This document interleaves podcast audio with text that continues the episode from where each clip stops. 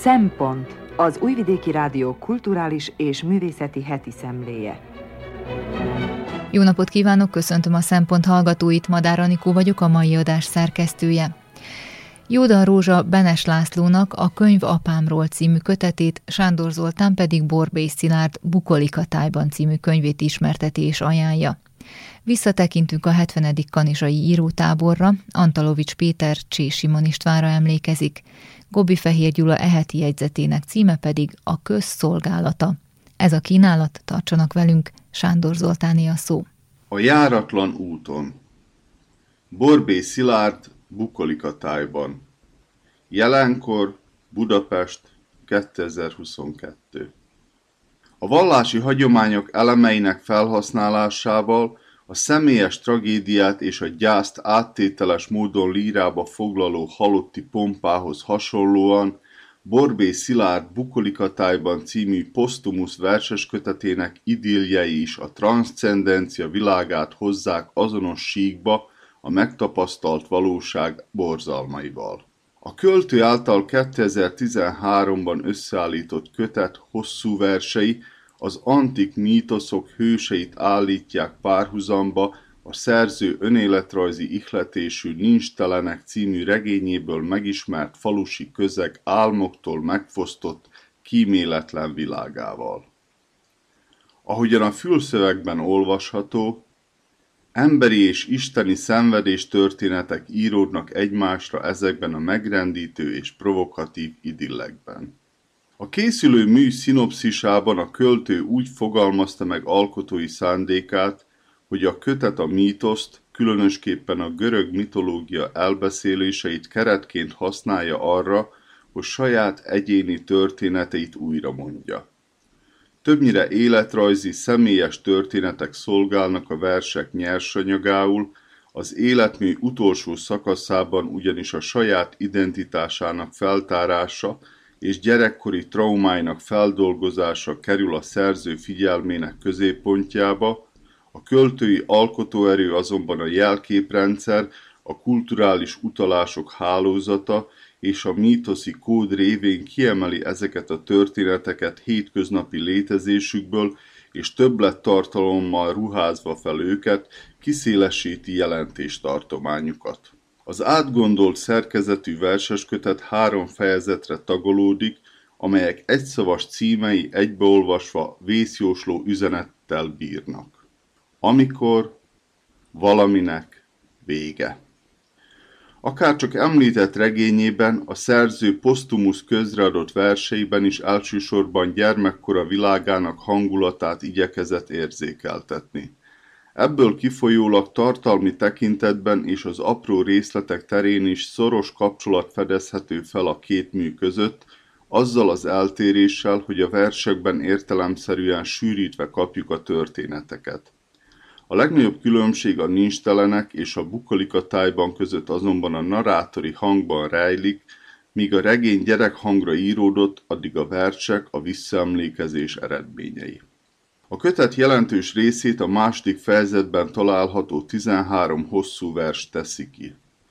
A ciklust a gyászvers Szuromi Lajos halálára című költemény első és harmadik fejezetben található rövidebb és hosszabb változata keretezi, mint egy összefogva a kezdetet a véggel. A függelékben szerepel még két vers, amelyeket a költő nem tervezett be a gondosan megkomponált műbe, nyilván később születtek, de mind tartalmi, mind formai tekintetben beleillenek a mű hosszú fejezetébe, így indokolt volt a felvételük a kötetbe. A versek mellett a kiadvány tartalmazza még a szerző már említett szinopszisát, Krupp József értő utószavát, valamint Nagy Boglárka szerkesztői jegyzetét. A Bukolika tájban főként a szerző szülőfalujának kegyetlen világát és családja szenvedés történetét dolgozza fel, költői emelkedettségében is naturalisztikus elemi erővel.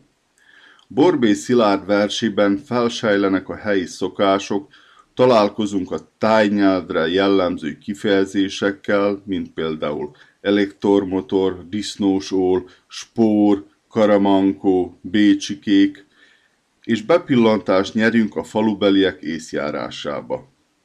A kötetben nyoma sincs a parasztromantikának, az örökös gürcölés nem nemesíti a lelket, mindenki tudja, hogy pocsékolni bűn, a nélkülözéstől szenvedők a vágyakozásnál sokkal jobban ismerik a bosszút és az irítséget, a zárt közösség különösen azt nem tűri, ha valaki bármi módon kilóg a sorból.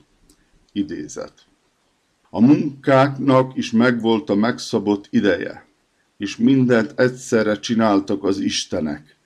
Megszólták azt, aki nem úgy tette dolgát, ahogy a többiek is.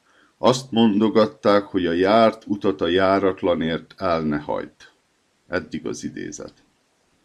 A munkavégzéssel kapcsolatos szigorú szabályok és a közösségi szokások megkérdőjelezhetetlen betartatása mellett a falu értékrendjébe a pletyka, a besúgás és a kegyetlenkedés is belefért. Előszeretettel szekálták egymást, kínozták az állatokat, a gyerekek fegyelmezésére pedig ott volt, idézem, a nadrágszí, a nadrágszí, a beáztatott kötél vagy a szíjostor, attól függően, hogy melyik családban mi volt a szokás. Eddig az idézet. Hülyen árulkodik erről a goromba viselkedésről a kötet egyik legmegindítóbb jelenete, amelyben a tehén betéved a templomba. Idézem.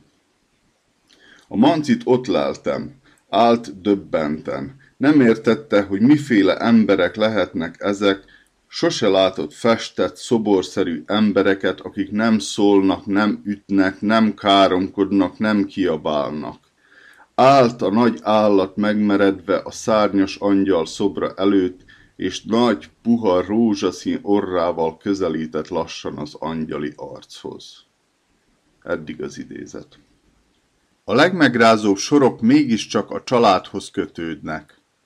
A nincstelenséggel folytatott állandó küzdelemhez, az anya ideg összeomlásához, a TS-ből kirúgott és a faluból kiutált apa kálváriájához, nem utolsó sorban az otthonhoz, ahol a szegénység honol. Idézet. A házban a csönd dohos szaga terjedt, és a vályokház hidege tavasszal és ősszel, meg a bepenészesedett egy szobakonyha. A földes padló hidegét a rongypokrót sem szigetelte. Idézet vége. A kötetben a kimondatlanul is a halotti pompa központi motivumát képező, a szülőkkel szemben elkövetett rablótámadás is felidéződik alátámasztva azt a meglátást, hogy a művek közötti átjárás jellemző Borbé Szilárd művészetére. Bőfél évvel a halála előtt Borbé Szilárd egy interjúban azt vallotta, hogy a családi traumák kitörölték belőle az emlékeket. Innen eredhet az indítatás, hogy kései munkáiban kísérletet tegyen emlékei rekonstruálására aminek céljából újra teremtette gyerekkora zord világát. Megrázkódtatásokból kétségkívül bőven kijutott neki élete során, ami sok esetben plusz magyarázattal szolgálhat egyes munkái teljes mértékű befogadásához. Az a tény pedig, hogy 2014. februárjában, 50 éves korában önkezével vetett véget életének, új megvilágításba helyezi egyes műveit, köztük a Bukolika tájban című kötetben található verseket is, amelyek egy-egy drámai erejű sora immár vallomásként egy illúziókkal leszámolt kétségbesett ember segélykiáltásaként is értelmezhető. Főképp, ha tudjuk, hogy minden élet olyan súlytalan a másik szemében.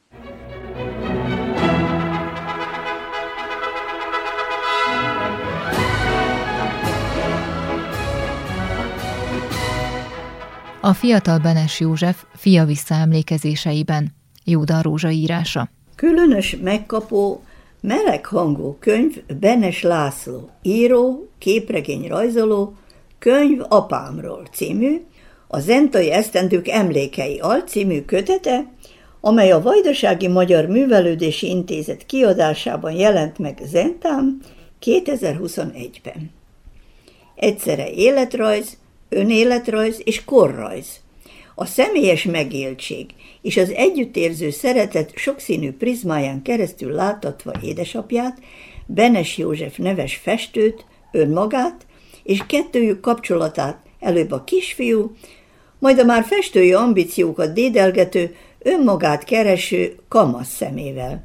Szellemes oldottsággal és őszinte nyitottsággal látatva az eseményeket, egészen 1978-ig, amikor édesapja kénytelen elhagyni az országot. Idézet.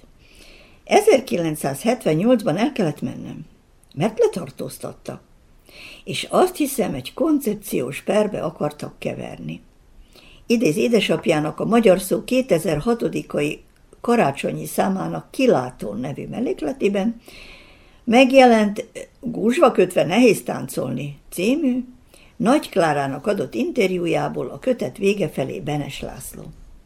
Amint egy százoldalas, négy fejezetre osztott, gazdag fotódokumentum anyaggal ellátott csokoládé színű kis könyv, mindvégig őszinte, természetes, sohasem erőltetett ragaszkodással ír az édesapjáról. A továbbiakban igyekszik legalább nyomokban megörökíteni az együtt leélt legfontosabb életszakaszokat.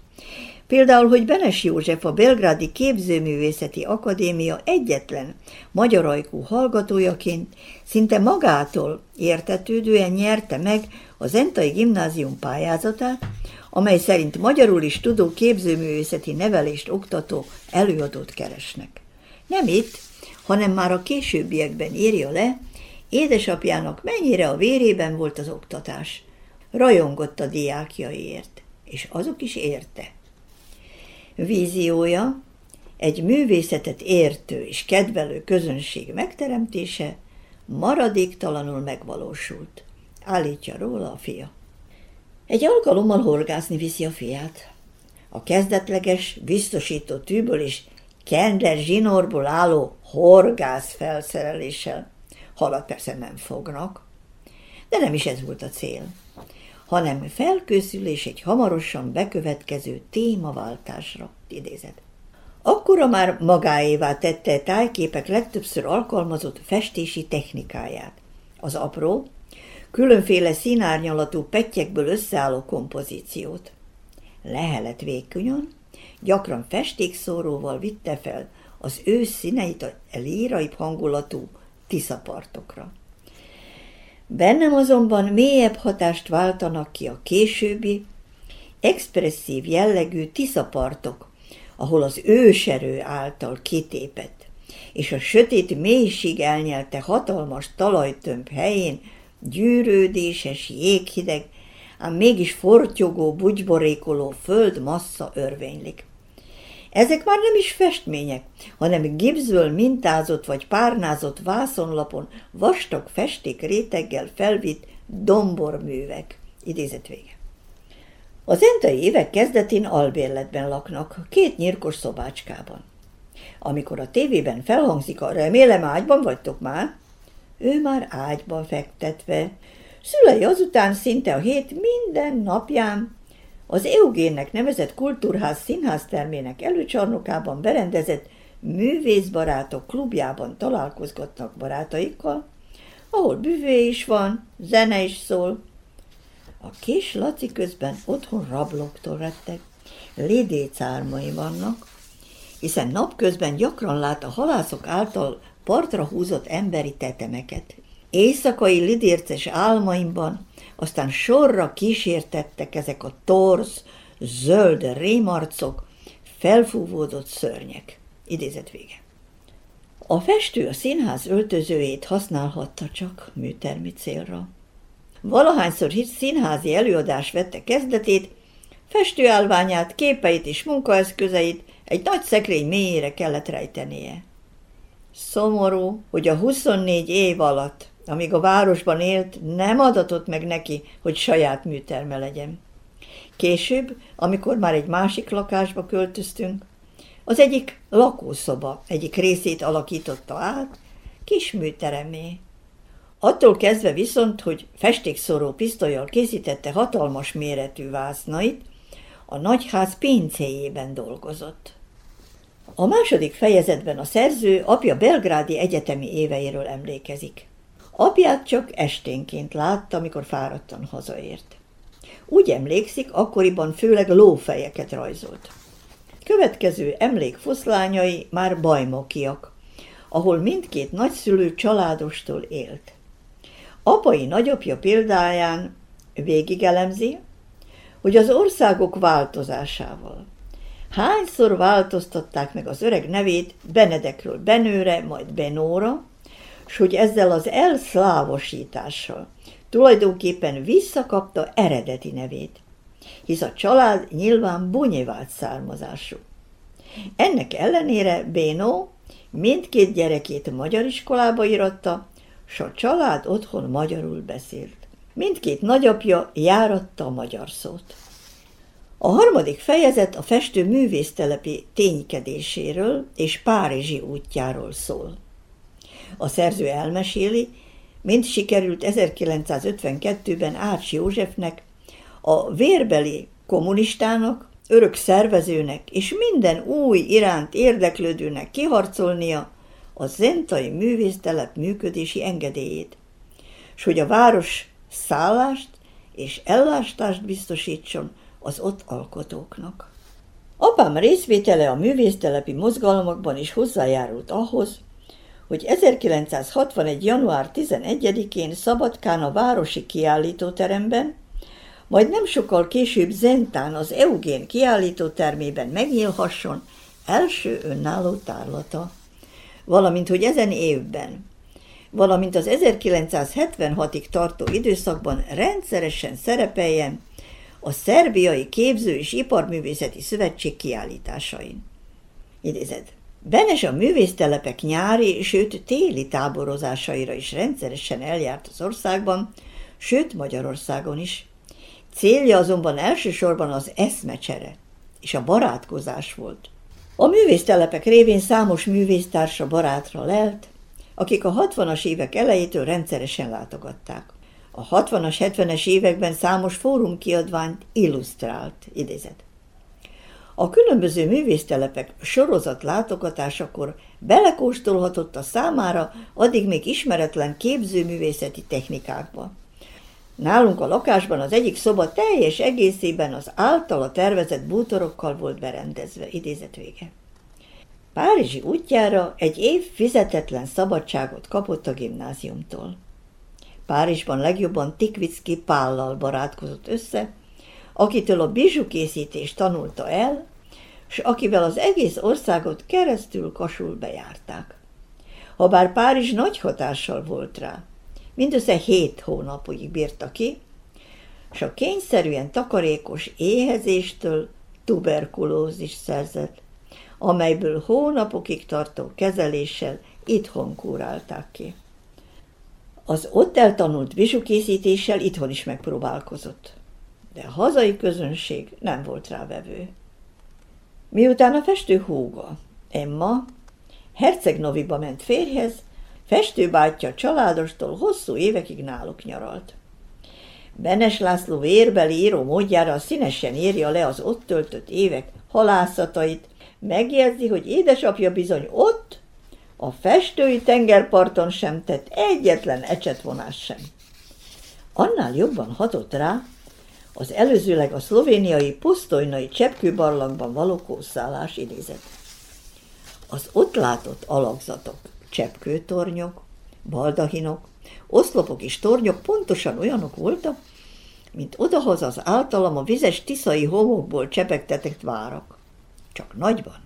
Nos, ezen alakzatok ornamentikája ott ragadhatta meg, és hatott a sorban következő képzőművészeti ciklusára.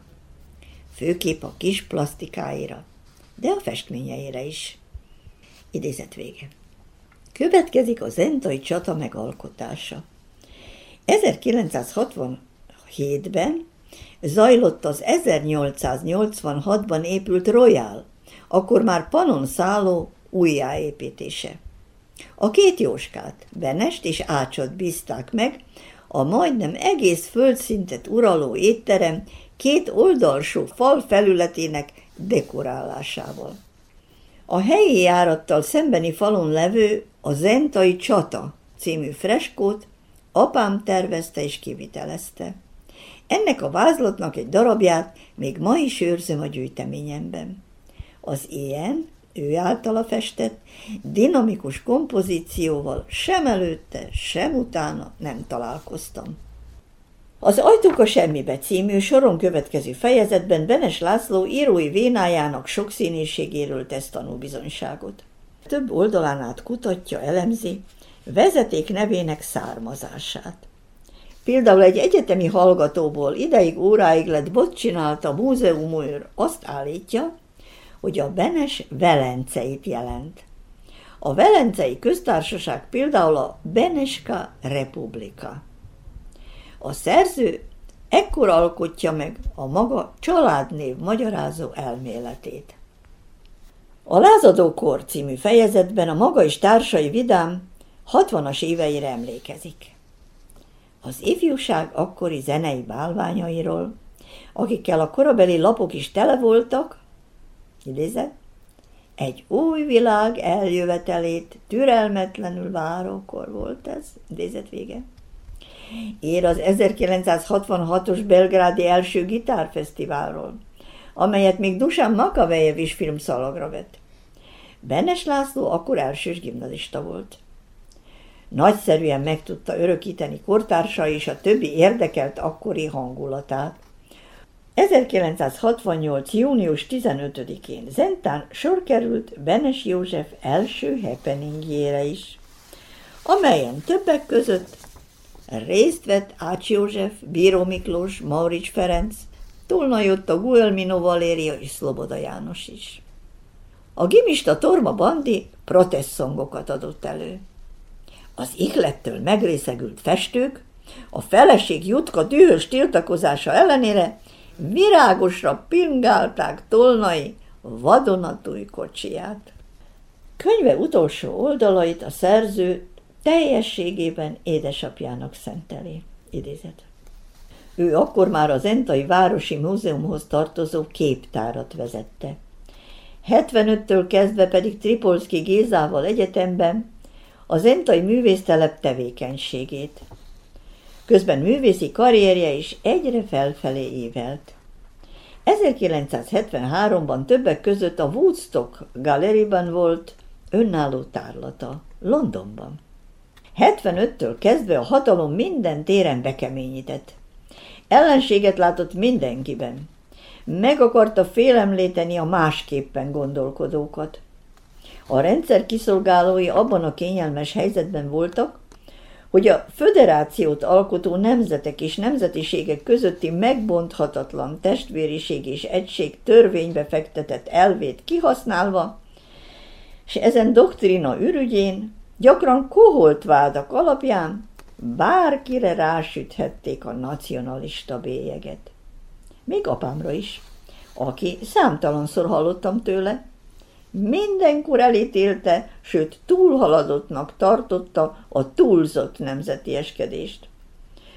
Olyannyira ellehetetlenítették itteni mindaddig sikeresnek mondható képzőművészeti tevékenységét, hogy más kiutat nem lelvén kénytelen volt elhagyni az országot. Idézet vége.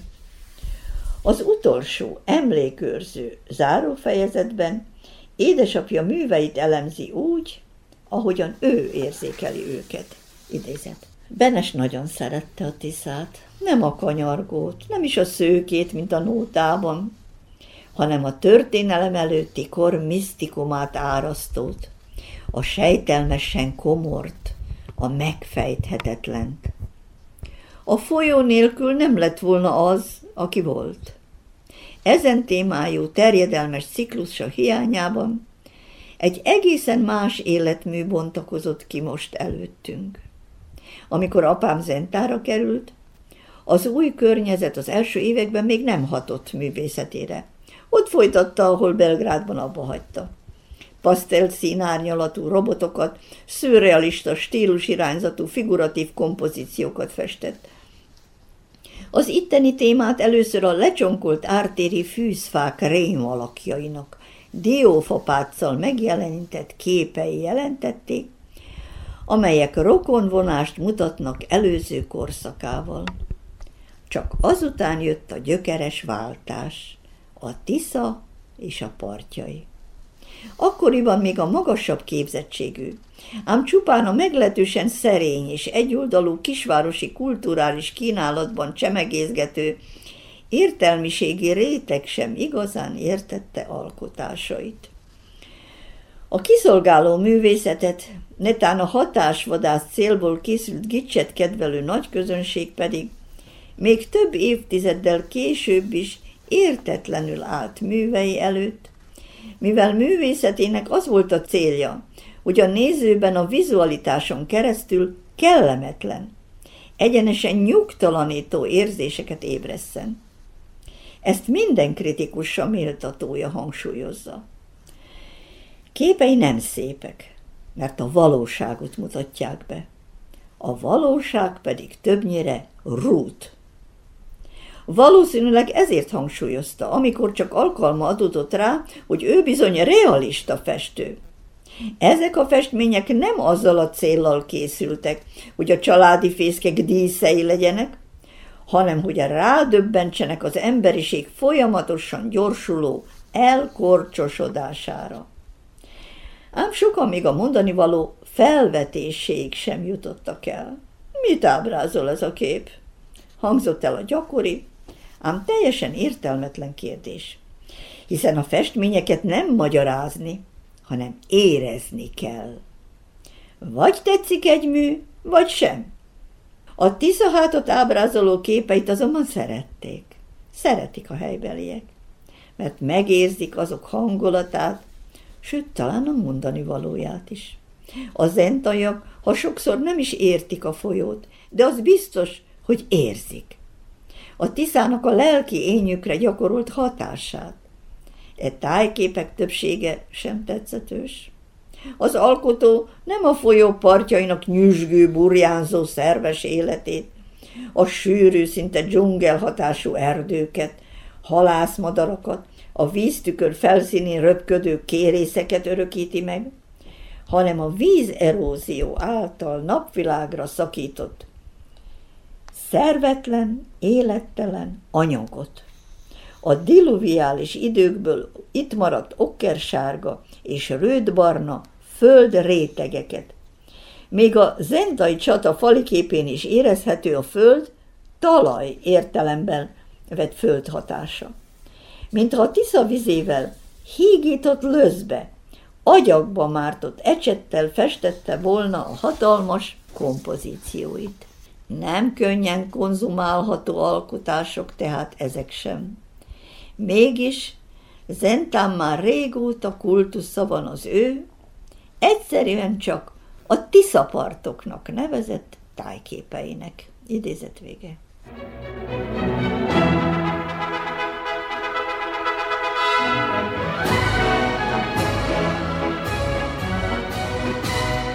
A 70. kanizsai írótáborban Antalovics Péter Csí Simon Istvánra emlékezett. A bánáti szikesek krónikása. Roppan nehéz helyzetben fogok neki ezen sorok leírásához. Nem csak azért, mert az ember, akiről néhány gondolatot lejegyzek, csak érintőlegesen volt kortársam, és legfeljebb halvány gyermekkori emlékeim lehetnek arról az időszakról, amikor még ő is ezen a földön járt, nem is olyan messze barangolt jelenlegi szállásunktól, elsősorban persze Tisza másik, valamivel szikesebb, egy kicsit talán komorabb, barátságtalanabb oldalán. Kevés és ködbevesző emlékeim vannak a zavaros 90-es évekről és az ezredfordulóról, amikor Csésimon István már nagy élettapasztalattal háta mögött sokat látva és tudva járta be keresztül kasul pátriájának legapróbb szegleteit. Figyelte meg az itt élő embereket, állatokat, növényeket, a táj folyamatos alakulását, túlnyomó részt pusztulását, de azokat a változatlan és megváltozhatatlan elemeit, részleteit is, amelyektől valaki szülőföldjének érezheti azt a helyet, ahol először látta meg a napfényét. Azokról az időkről pedig, amelyekről gyermek, fiatal és felnőtt korára való visszaemlékezéseiben ír, legfeljebb idősebb hozzátartozói elbeszéléseiből hallhattam. Csésimon István révén azonban újabb ablakra találtam e felé a világ felé, hiszen az író, a költő és a szociográfus újságíró főleg ennek a kornak A világháborúk utáni legtöbbször nehezen, néha valamivel könnyebben élhető évtizedeknek a krónikása. Az időben visszafelé utazva azonban nem állt meg saját születésénél, mert sokkal nagyvonalúbb, önzetlenebb volt az őt befogadó tájjal. Sokkal több szeretetet érzett iránta. A mélyéig akart ásni, olykor szó szerint, mint a Kremenyák térség régészeti leleteiről írott sorokban. Felfedezni távoli és közelebbi múltját, lejegyezni, megörökíteni azokat a bizonyos otthonosságot teremtő részleteket, mint a Réti Major csöngettyűs kútja, a nagyiskola jellegzetes hótfarkú cserepei, vagy az utcai diófák alatti pad, amely történetek végtelenjét hallgatta végig. Csé Simon István számára meghatározó egy emberélet sorsát eldöntő esemény volt, szülőfalujának, terjának pusztulása akkor, amikor ő maga még csak kiskamasz 12 éves volt. Sóvirág című szociográfiai munkájában így ír a településről. Csóka és Jázova, s a Tisza és Monostor között csak nem félúton, a Holtisza éjszerű kanyarában feküdt a falu. Ott tudatosod bennem a ház és a hazafogalma. Napfényes időben jól áttekinthető és könnyűszerrel bejárható ez a terület, amely számomra a szűkebb szülőföld fogalmával azonos. Ennek a térségnek a temetőiben nyugszanak elődeim és hozzátartozóim java része. Munkába görnyedt, csapásoktól sújtott, érdes vidékez. Amennyi jót, annyi rosszat is el lehet mondani róla, ám a szülőfalujában nem lehet kegyetlen az ember. Én a Terjáni iskola utolsó nemzedékéhez tartozom. Nekünk már minden évben másik tanítónk volt. Az egyik közülük megpróbálta menteni a falut. Éjszakánként felzörgetett bennünket, pénzt gyűjtött a kérvényre, amit repülőpostán akart küldeni a fővárosba illetékes helyre. A küldöttség is utazott Belgrádba, ahol azt a tanácsot kapták, hogy vitassák meg a falu sorsát a járási, török kanizsai illetékesekkel. Nem sokáig kellett a döntésre várni, a falut elárverezték. A romhalmaz sehol sem szép látvány, itt sem volt az. Az idézet vége. Valamiféle misztikus kötődés alakult ki közte és az elveszett idilli hang között, amely egyik utolsó megmaradt emléke a pusztában magányosan meredő harangláb, mint egy megidézve az egykor nyüzsgő településnek szóló lélekharang kondulását. Az 1954-ben elárverezett és megsemmisített terjának az 53-as népszámlálási adatok szerint 53 háztartása, összesen 224 lakosa volt, emellett iskolát és kápolnát tartott fenn. A falu letarolásáról szóló döntés után azonban az ott élőket kényszerűen kitelepítették, az emberek többsége csókára költözött át.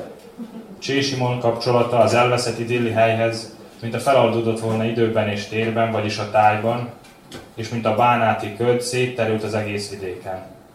Mintha az író elveszett szülőfaluja iránt érzett, immár majd, hogy nem konkrét tárgy nélkülivé vált szeretete, meg sokszorozódott volna, és ebből a ragaszkodásból táplálkozva született volna meg tollából a szélesebb vidék megörökítése. És akkor ennek illusztrálásaként néhány verset felolvasnék tőle.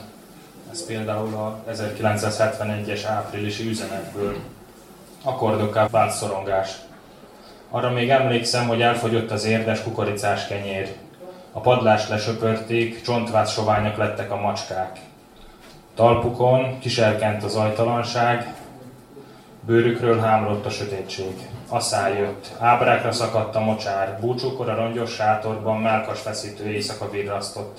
A falu árva kalászos dalán. Tüzesedtek a tamariszkuszok és az árva csalán.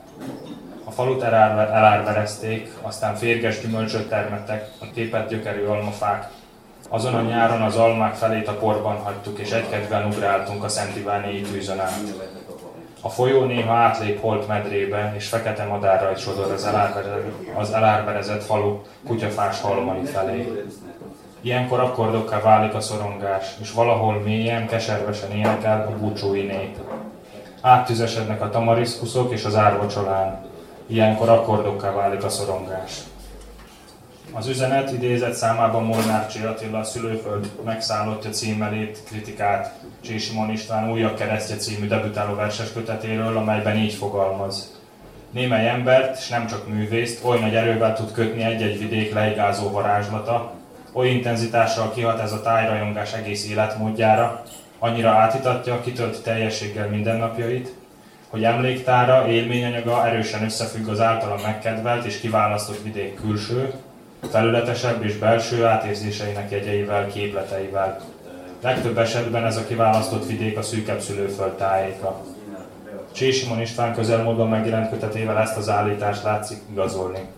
Olyan művész embereknél, amilyen ő is, a föntebb említett tájvonzalom menthetetlenül felszívódik művészi tevékenységébe, hogy gyakran maga a táj jelenti a kizárólagos élményanyagot, ősforrást. Csés Simon István ezek közé a művészek közé kell sorolnunk idézet vége. Hogy mennyire változatlan és erős maradt Simon említett táj és vidékközpontúsága, szerepeljenek bizonyíténként néhány vers, az elsőnél közel három évtizeddel később, 1999-ben kiadott, ahol a Partszakad című kötetből. A nyesett halomnál. Töpörödötten is még az aljra néző nyesett halomnál, mint a kibillenne az út. Bevakult, törött tükörként hályagosodik a lebontott anya omlatak fala. Rá vagy felé ugyan kinéz, mintha az út kibillenne, és közben a lebontott anyafala mind jobban pókosodna, és pereg róla a méz. Csisimon István szociográfiai érzékenységgel megírt verseiben ugyanaz a hanyatlás történet figyelhető meg, mint hasonló témájú, közvetlen és közérthető stílusban alkotott publicisztikai munkáiban, és ezekhez, ezekhez stílusokat, hangnemüket tekintve szorosan kapcsolódó elbeszéléseiben. Mintha gyermekkori otthonvesztés élménye vetülne ki az író köré, aki bánát, szomorú, szikes kihaló félben levő vidékét énekli újra meg újra. És talán nem ragaszkodunk túl messzire, ha utólagos okoskodással azt mondjuk, mintha egy kicsit az egész tartomány magyar szemszögű távolabbi jövőjének a víziója is felsejlett volna szemei előtt. Ami kicsiben bánát, egy léptékkel nagyobb szinten vajdaság, és tehetnénk hozzá madártávlati és 21. századi, etnikai szempontból független kitekintéssel a folyamatosan forrongó Balkán és Kelet-Európa. Szoboda János így ír mindenről a 2007-ben kiadott Udvaros a zenészetben című elbeszélés kötet előszavában. Csésimon István írásaiban ez a leépülés, pusztulás többszintűen tükröződik. Magának a tájnak az elvadulásában, sivárrá válásában, ideértve a romhalmazzá vált emberi lakóhelyek, középületek, gazdasági létesítmények és infrastruktúra, tanyák, falusi házak, iskolák, hajdani vendéglők, majorsági üzemek, vasút, csengettyűskút, stb. lepusztulásának elszomorító látványát. Másrészt az emberi életek sorsok távlottalanná válásának, elsivárosodásának az ábrázolásában. Ha a kötet, kötetet a magyar délvidék és a délvidéki magyarság felmorzsolódásának a krónikájaként olvassuk végig, ugyannak szereplői, hősei zömmel az életből már eltávozott vagy kifelé ballagó öregek. És hogy ebbe a vigasztalan képbe is mennyi poézis tud belevinni a költői vénával és megáldott publicista, azt hadd illusztráljam csupán egyetlen mondatnyi idézettel. A székek szabályosan körülfogják a mintás terítővel letakart asztalt, ahol azonban hónapokig csak a magány üldögél. Szloboda így folytatja, persze a sötét ábrázolásmód nem az író egyoldalú sötéten látása, inkább a valóságot tükröző helyzet felismerése. Az idézet vége. Az író által precízen lejegyzett múlt és jelen, mint a Móricz zsellérvilágának kései maradványa lenne, mint a Krasznahorkai sátántangójának kiesteménytelensége, semmi berévedése itatná át ezt a világot. Mindezek ellenére Csésimon István nem csak mozgóvá képes tenni a megörökített sivár valóságot.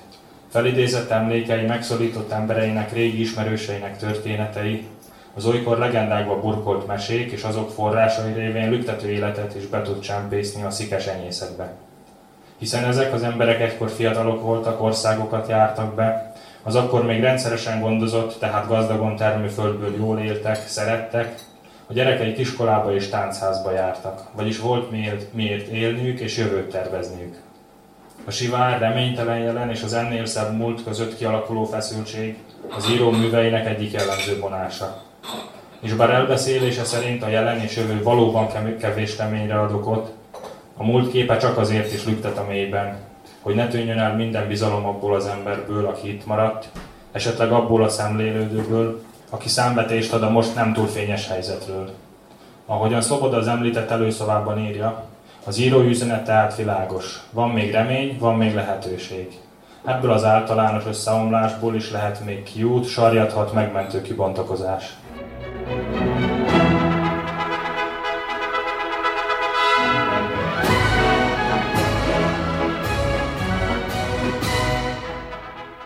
a közszolgálata. Gobbi Fehér Gyula olvassa feljegyzetét. A médiumok körüli viták tovább folytatódtak nálunk a múlt héten. Nincs ebben semmi meglepő. Mióta eszemet tudom, ezt a témát mindig szívesen veszik elő, nem csak az újságírók, hanem a politikusok is, akik, mint köztudott, semmi mást, csupán a köz érdekét szolgálják, és nagyon csodálkoznak, ha valaki ezt kétségbe vonja. És ki vonhatná kétségbe ezt a tényt, mint az újságírók, akik mindenbe beleütik az orrukat. Most is azon tanakodnak, hogy miképpen lehetne egy politikai befolyásoktól mentes, úgynevezett európai típusú közszolgálati televíziót megteremteni. Ha jól sejtem, akkor mások meg azon tanakodnak, miképpen lehetne az ellenőrzést a rádió és a televízió fölött úgy megtartani, hogy az senki se vegye észre, csak éppen működjön napról napra, óráról órára, hogy semmiféle zavar a politikai berkekben ne keletkezzen. Az, hogy ez a törekvés esetleg kárt tesz a közéletben, vagy hogy kárt tesz az országban, a senkit különösebben nem izgat. Itt egyedül a politikai függőség, vagy politikai függetlenség az érdekes, a csata is ezekért folyik. Közben pedig a közszolgálati televíziózás sokkal több, illetve sokkal több lehetne, mint sem egy pusztán elfogult vagy akár tárgyilagos politikai szócső, ha ez egyáltalán érdekelne valakit. Én mindig úgy gondoltam a televíziózásra, mint a társadalom önnevelésének az eszközére. És nyugodt lélekkel állíthatom, hogy lehetőségei erre megvannak. Csak nálunk nem igen használja őket senki. Ahogy mondani szokták, nálunk mindenbe beleszól a politika. Éljen a politika. Sokan kísérelték meg az utóbbi húsz évben mindenféle kacifántos törvényekkel rendezni a média helyzetét. A törvények ugyan megszülettek, mindenféle ellenőrzésre szolgáló testületek megalakultak, de egyiknek sem sikerült biztosítani a közszolgálati televízió politikai függetlenségét.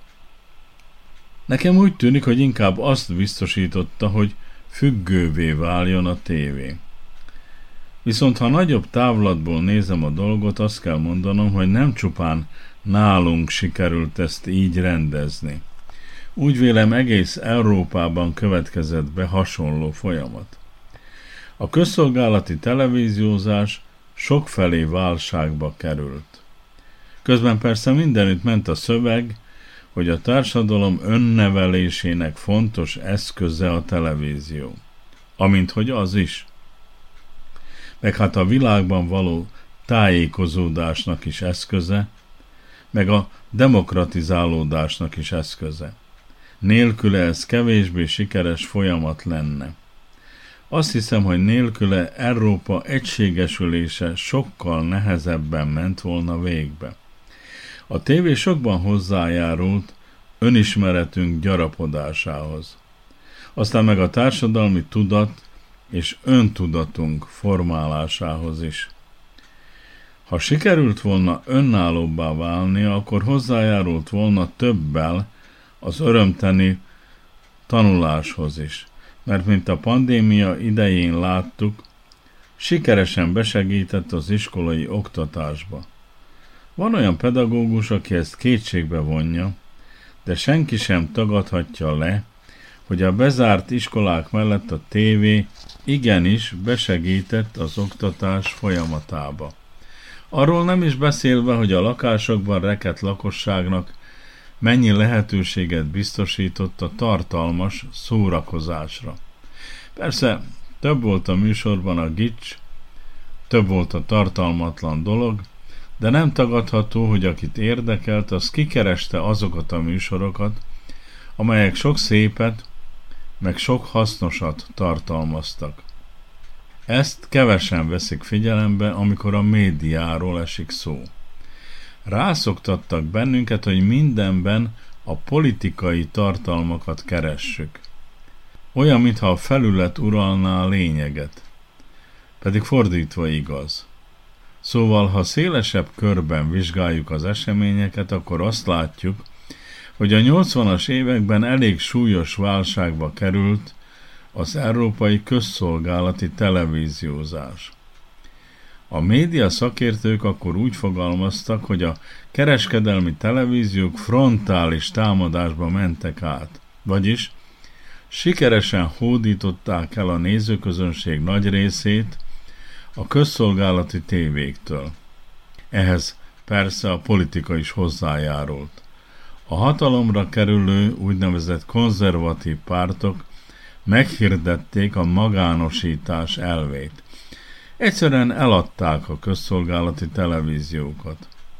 Vagy ha nem adták el, akkor csökkentették költségvetési támogatásokat. Érdekes volt látni, hogy az ismert újságírók nagy része, akinek a szavára különben az egész ország figyelt, nem tudott kellőképpen reagálni az eseményekre. Nem voltak képesek kellőképpen védekezni. Görcsösen ragaszkodtak megszokott helyzetükhöz, privilégiumokhoz, nem csupán saját hagyományos stílusokhoz, hanem a helyzethöz is. Sokan megpróbálták kommercializálni magukat, vagy műsoraikat. Ez bekövetkezett a volt szocialista államokban is. Az úgynevezett állami televíziók nem voltak versenyképesek az újonnan alakult magántévékkel való versenyben. Aztán ez a helyzet idővel megváltozott. Az ezredfordulóra már a németek, vagy a franciák, vagy mondjuk a dánok kialakították új stratégiájukat. Megtalálták új arculatokat, megtalálták a helyüket. Azt hiszem, hogy ma fontosságukat és létüket egyre kevésbé kérdőjelezi meg a közvélemény. Azt persze nem tudom megítélni, hogy mi történik majd velük a közeljövőben, mert az internet meg az okostelefonok közege egyre nagyobb teret hódít. Egyszerűen elveszik a teret a televíziótól. A média szakértők nagy része úgy véli, hogy 5 vagy 10 év múlva nem is lesz szükség közszolgálati tévékre. Sok európai országban kötelezték a kereskedelmi csatornákat, hogy műsoruk meghatározott százalékában közszolgálati funkciókat lássanak el, vagyis legyen saját híradójuk, oktatási műsoruk, szórakoztatás, gyártsanak játékfilmeket, so, sorozatfilmeket is. Mondom, valamikor a szakértők azt jósolták, hogy az internet kiszorítja a hagyományos televíziózást életünkből. Ha pedig a programot nem kísérik a nézők, akkor nincs is arra szükség, hogy az állam pénzelje. Jelen pillanatban az internet és a televízió valamiféle egyvelege jött létre életünkben. Sokan a kábel csatornák elterjedését várják, mások meg a helyi televíziózás megerősödését. Azt hiszem, akármennyire is olcsóbb ma műsorokat gyártani, mint tíz évvel ezelőtt, nehéz versenyre kelni az egész világot behálózó adókkal. Hiába szeretjük helyi csatornáinkat, ha azok nem képesek olyan minőséget produkálni, amely valamiképpen legyőzi a külföldi adásokat. Elég gondot okoz, hogy a nézők lassan képtelenek választani a nagy kínálatból. Az internet behozatala szinte végtelenre növeli a választható műsorok számát. És azt hiszem, hogy ez a helyzet egyre fokozódik. Nem számíthatunk arra, hogy majd a kínálat csökken. Sokakkal találkoztam, akik arra várnak, hogy majd mások, szakértők, vagy ismert tudósok, vagy művészek segítenek nekik a válogatásban. Ezért is ragaszkodnak a nézők a megszokott közszolgálati tévék műsorához. Ugyanis ez valamiféle mankó az eligazodáshoz, hiszen a közszolgálati tévé célja nem a profitszerzés, és nem valamiféle átejtés, hanem a sokat keresett igazsághoz való ragaszkodás, mármint ha az. De korai még temetni a közszolgálati tévéket. Az a vita, amely nálunk is folyik, azt próbálja meghatározni, hogy társadalmilag mi a hasznos, meg persze azt is, hogy kinek van joga erről dönteni. Mi még úgy látjuk, hogy vannak olyan közjavak, amelyek nem köthetőek a piachoz, és ezekhez tartozik a hiteles tájékoztatás is.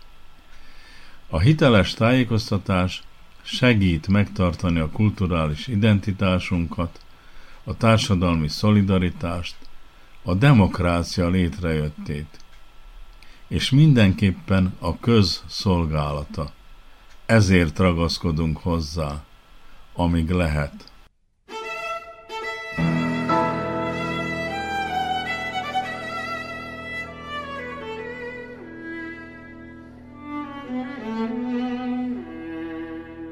Kedves hallgatóink, az Újvidéki Rádió kulturális és művészeti heti szemléjét, a szempontot hallották. A hangfelvételt Sancai Bolya készítette, én Madár Anikó vagyok, a munkatársak nevében is köszönöm a figyelmet. Műsorunkat visszahallgathatják a www.rtv.rs.hu honlapon, újabb adással pedig egy hét múlva jelentkezünk. thank you